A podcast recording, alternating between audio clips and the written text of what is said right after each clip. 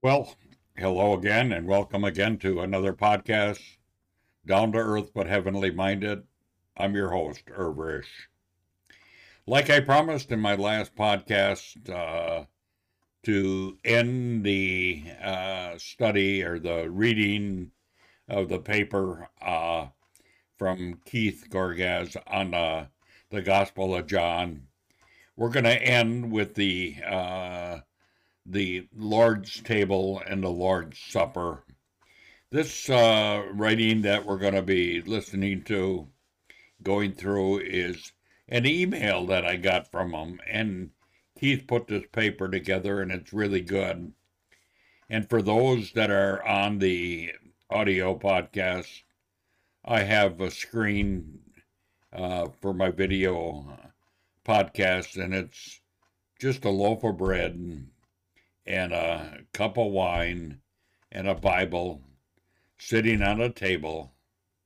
And this is truly one of the uh, ordinances that the Lord gave us. Really, the church only has two ordinances, and that's baptism and the Lord's table. And the baptism is a picture of us dying, being buried, and raising from the dead. Uh, it's a picture of our future and what's going to happen. In the chapel that I attend, uh, the fellowship that I belong to, uh, we have a picture on the wall of the Lord's table. But every Lord's Day, we have a table that sits in front of us. And it's got just a loaf of bread and a cup on it, and then two baskets for a collection. That's all we we have. Very simple, simple elements, but they have a very deep meaning. So, with that said, I'm just to start our reading and uh, I'll be back afterwards. So, stay tuned and have patience. Be back in a minute.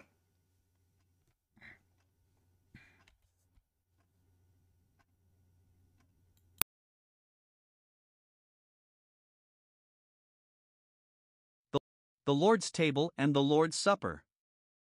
Primary Scriptures Luke 22, the last Passover and the institution of the Lord's Supper. Peter and John asked the Lord where he wanted them to prepare the Passover meal. The Lord told them that when they came into the city, they would meet a man carrying a pitcher of water, and they were to follow him into a house. Nothing was left to their own imagination or discretion. The Lord then told them that the man would show them a guest room. This brings before us the transient nature of the Lord's Supper as it is to be kept until he comes. It was a place where he would eat with his disciples, that is, they would share a meal. The Lord's Supper is a reciprocal event. We offer up to Him the praise and worship as the Holy Spirit leads, and He feeds us with Himself. Verse 12 And He will show you a large, furnished upper room, prepare it there. This room is large. It can accommodate every child of God. It is furnished. It has a table to enjoy a meal together at. It is an upper room, separated from the world. They were to prepare the meal there.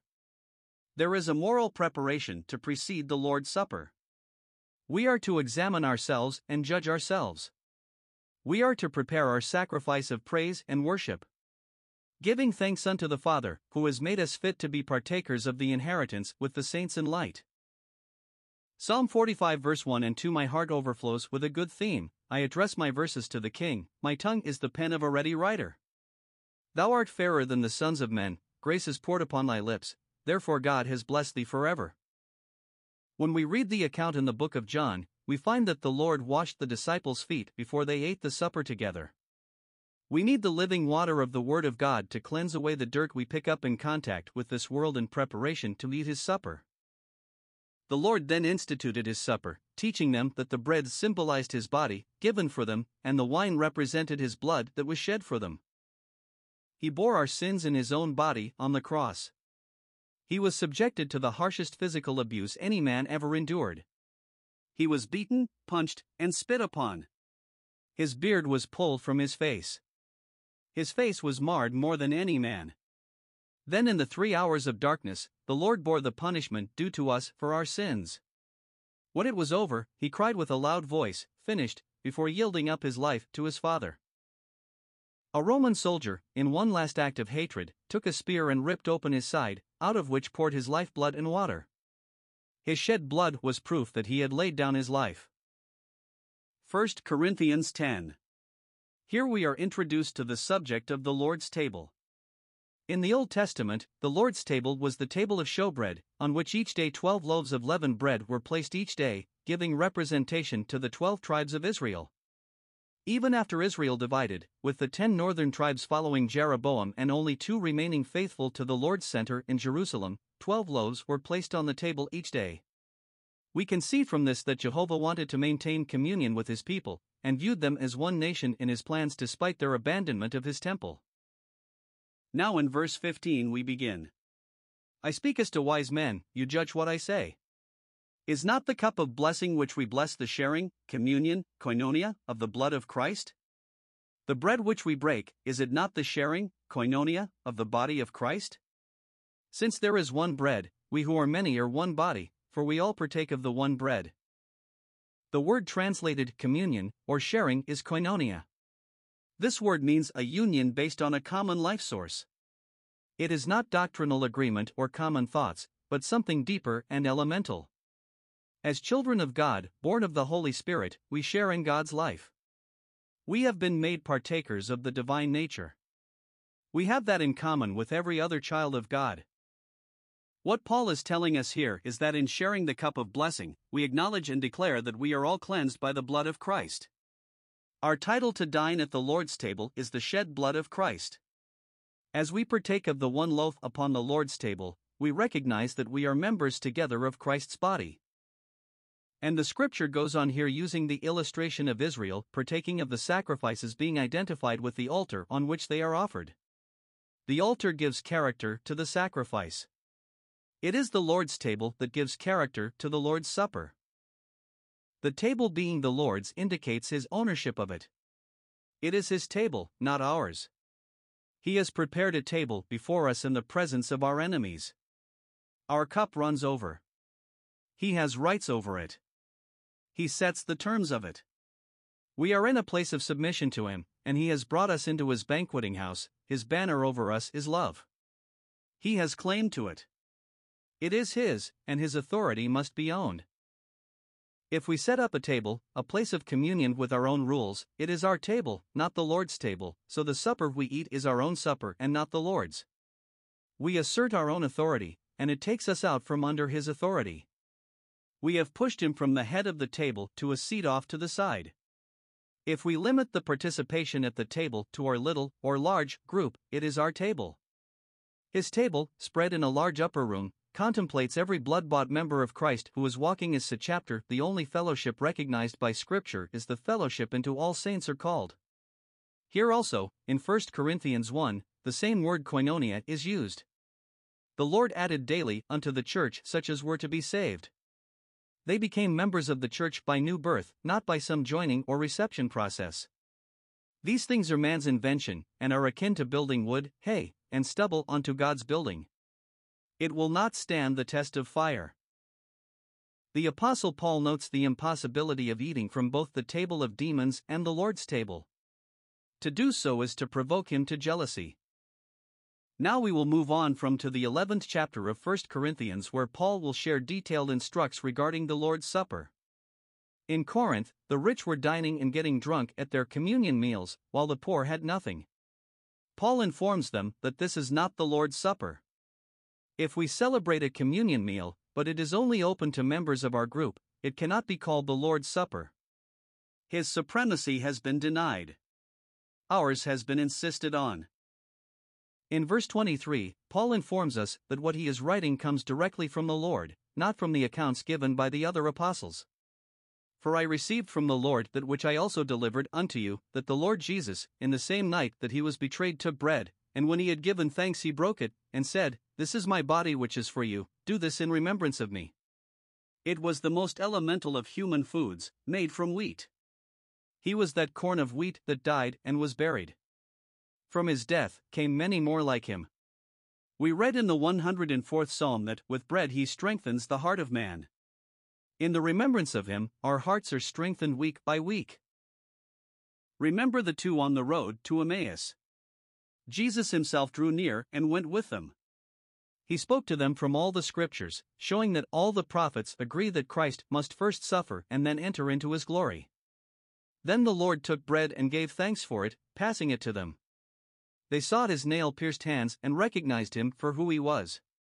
They got up that same hour and returned to Jerusalem, reuniting with the other disciples in the upper room and related to them how the Lord walked and talked with them, and how he was made known unto them in the breaking of bread.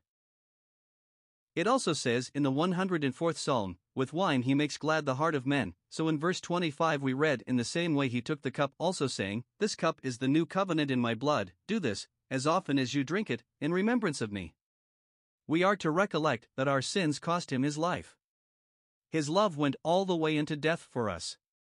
His blood forever bears witness in heaven to our sins having been washed away. His blood cleanses us from all sin, past, present, and future. To partake of the bread and the cup in an unworthy manner, with unconfessed and unjudged sin on our consciences, or with a careless attitude, is to eat and drink condemnation or judgment to ourselves. It is a failure to rightly appraise the body of Christ, the temple of God. In Corinth, the careless attitude was the cause of sickness and even death within the body. When we eat and drink, we link the whole body of Christ with whatever we are going on with in our lives. The remedy was not to withdraw from fellowship at his table, but to clean up our act. We are to rightly judge ourselves. Let a man examine himself, and so let him eat. If we need to repent of something, perhaps careless thoughts or acts, then let's do that, and with a fresh and clean heart go on to eat that bread and drink the cup. In doing so, we show forth the Lord's death, that is, to put it on public display for the world and angels to see. We do not freshly sacrifice the Lord. His sacrifice was once for all. We remember it his life and death and display a pageant of it. I will close with several quotations from the Old Testament that illustrate remembering him. First, from the story of Joseph in prison, Joseph interpreted a dream for the king's cupbearer. Joseph said, But remember me when it is well with you. We who were lost guilty sinners have been delivered from so great a plight and have been elevated to the king's table. It is well with us now. Our hearts and our love are refreshed as we remember him. Ecclesiastes 9. There was a little city with few men in it, and a great king came and surrounded it and built large siege works against it. This was our plight. Our adversary, Satan, had us in a terrible situation. But there was found in it a poor wise man, and he delivered the city by his wisdom. Yet no one remembered that poor wise man. We are so apt to forget the Lord, the one who, though he was rich, yet for our sakes became poor. We are set free from Satan's bondage and we go on our merry way as if nothing happened.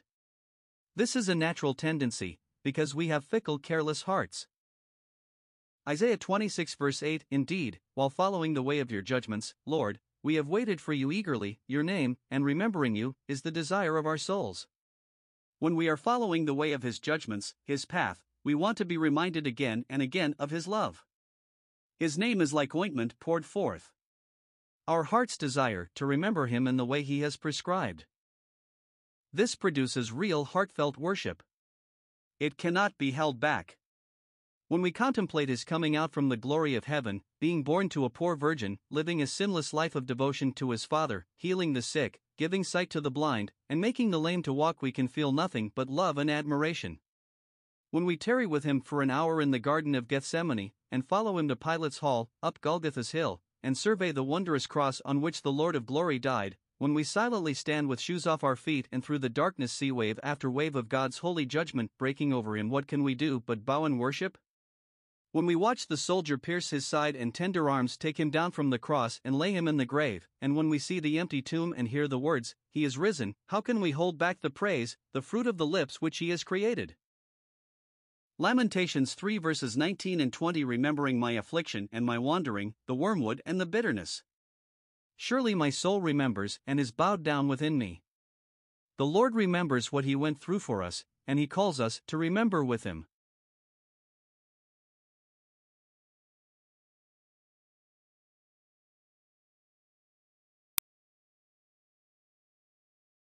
Well, this ends uh, the reading.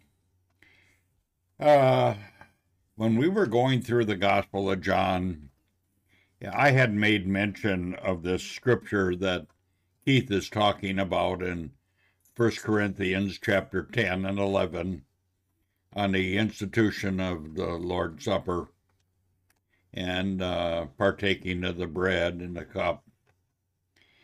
But also, he had mentioned about the 12 loaves and the 12 tribes of Israel in the Old Testament uh, table of showbread. But thinking about the Lord's table, there's only one loaf. And that's because we have one Lord, one Savior, one church. I brought this up before. There's a lot of oneness uh, and there should be oneness in our relationship with one another. Uh, yes, we're one body, but many members, Christ being the head. Also, uh, the fact that one loaf and everybody partakes of that one loaf. We don't have a lot of loaves and the reason for that is is because every Christian should partake of the one Lord. And that's really what I see represented in the one loaf of bread. Yes, we break it and we set it on two different platters, but it's the same loaf. Christ's body was broken for us. And when we pass the bread around, in our fellowship. Uh, there's the main aisle, and there's people sitting on this side, people sitting on that side, and one tray goes this way, one tray goes that way, and everybody's partaking of that same loaf. That's so important to remember. I thought this was a real good paper that uh, Keith put together he emailed it to me, and I thought I would share it at the end of our study in the Gospel of John. And I hope you enjoyed going through all this with me. And uh, with that said, I'm going to end our podcast until next time. I I got to figure out what I'm going to do next. I I'm not sure. Every time uh, I say something, I like to add, Lord willing you know, I'm getting to be an old man. I don't know how much longer I'm going to be doing these podcasts, but as long as I have breath and I'm able to do it, uh, I want to share the things of God with you. And in closing, I just want to say this I worship the Lord every Lord's Day, unless I'm sick or whatever. But uh, I worship the Lord in between Lord's days. In other words, I worship the Lord every day. And when we sit down for a meal, just like the two disciples on the road to Emmaus shared a meal with the Lord, when we sit down for a meal and the Lord has provided our substance uh, for that day, that meal, we are to make him a guest. So when we sit down, we thank the Lord for the meal. In everything we do, no matter in word or deed, it says, we are to do unto the glory of God.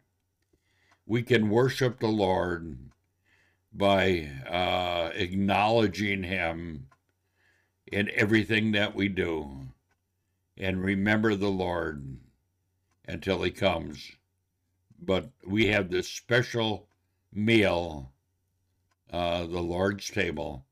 And I talked about uh, the 23rd Psalm, and in fact, uh, Keith even mentioned it in his paper. the Lord has prepared for us this table in the presence of our enemy.